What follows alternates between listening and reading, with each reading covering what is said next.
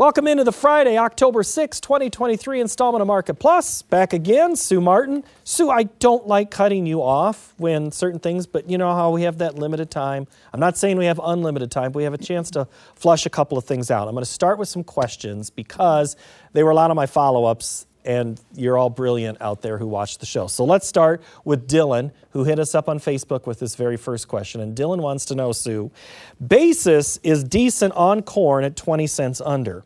Should bushels with no home be delivered on a basis contract with hope, uh, hopes of upside in futures post harvest? We're gonna, we're gonna, we'll put Dylan up for a second question in a minute.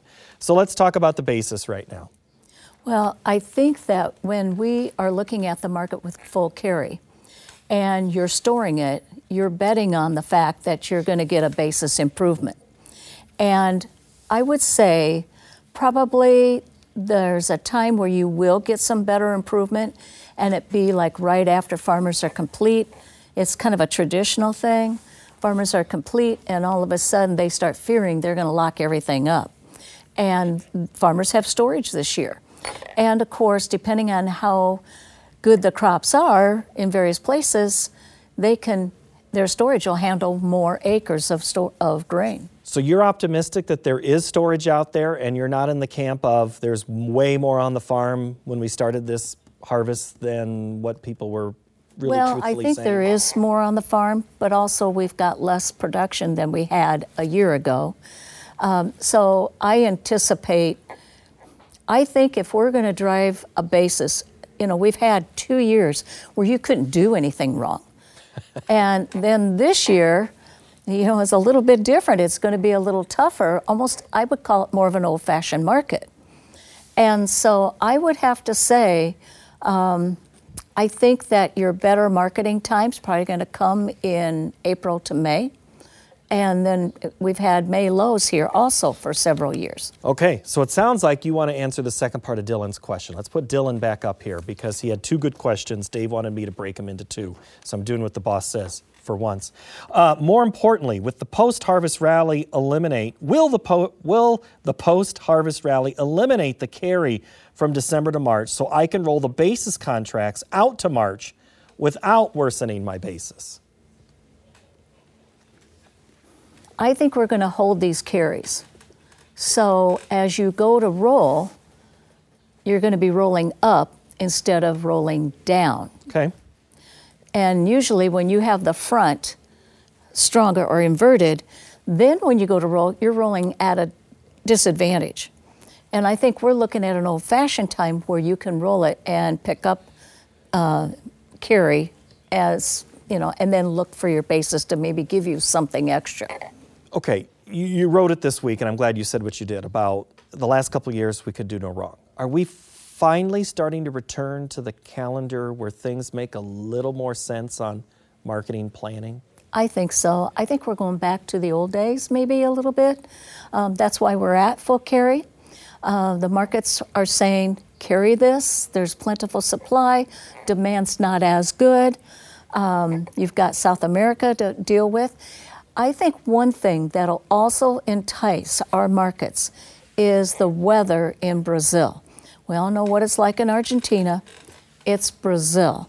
And of course, they're dry and been seeing some above normal temperatures in the center to the north. Uh, south is it's just the opposite. It's catching way too much rain. So I think it's going to be will that crop production be as stellar as it's been or expected?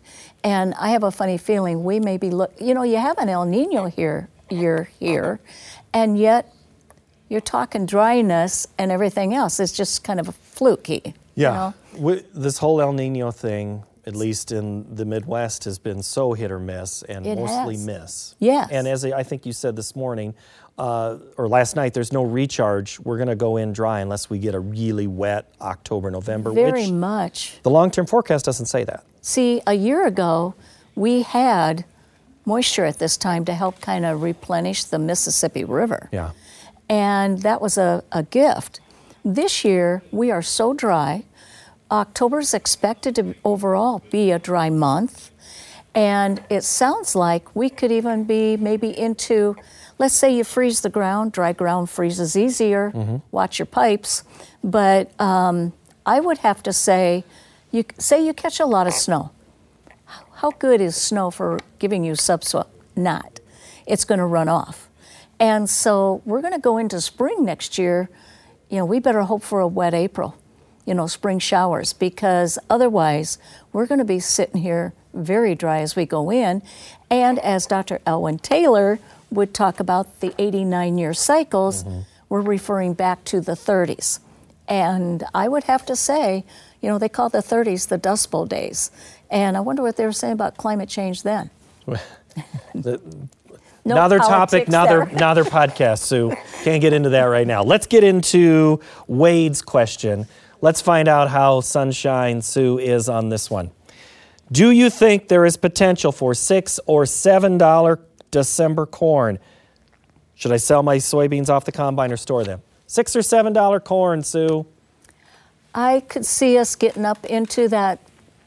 Remember, 628 was tough, and then 641. So, unless we get a tough start of next year, I don't see us doing it. Um, I expect, you know, I go back to the soybean study that I talked about. And in that, every year, of course, we broke back, but out of 22 years, you made higher highs on the May beans over the October highs.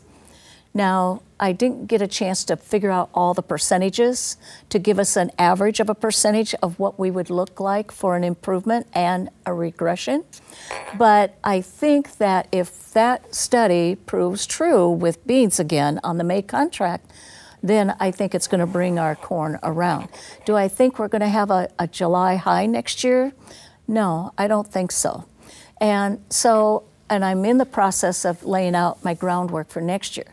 This past year, when I spoke for elevator groups in January, my forecast to them was, you know, uh, we're probably going to go down into spring. Be sure if you've got cash sales to make, make them now. Um, also, I look for a July high this year, could go into August, and then we go down for a traditional fall low. And that's kind of what we're doing.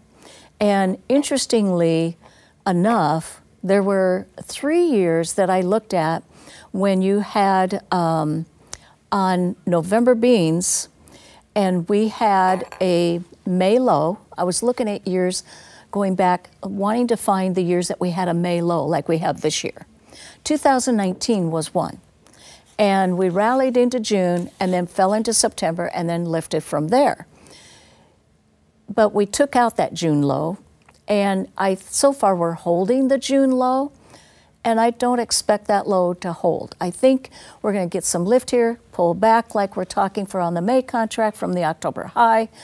Take a look at something underneath here. Will we take out 1130? I don't think so. I think we'll hold that. All right, well, then let's go out of order for just real quick. Stephen in Virginia had a question for you about beans, and it, I think it plays in a little bit what you're saying here. Will we even need to export soybeans this year on a shorter crop, or should we become a large importer? Let's tie it to your last question in this uh, last answer in this question. Well, I think what what is going to rule the roost on how badly we need to be importing is the building of all of these renewable diesel fuel plants that we've got coming online uh, this fall, late fall, all the way through 2024.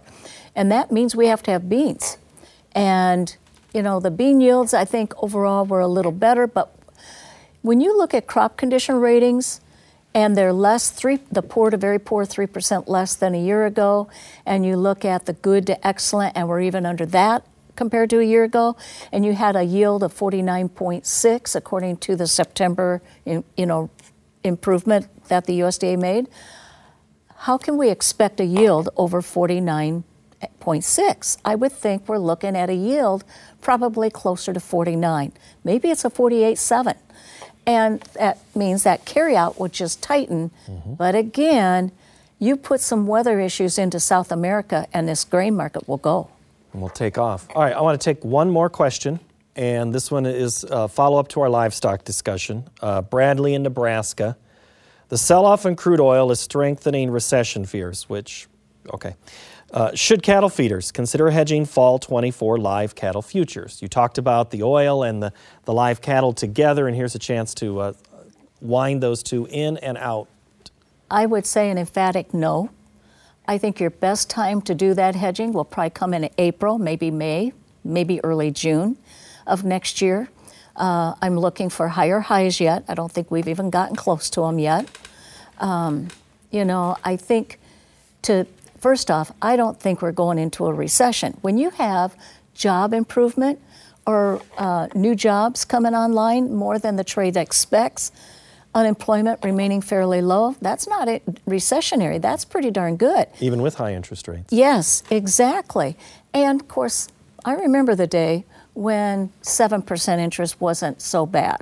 It was not so bad at all.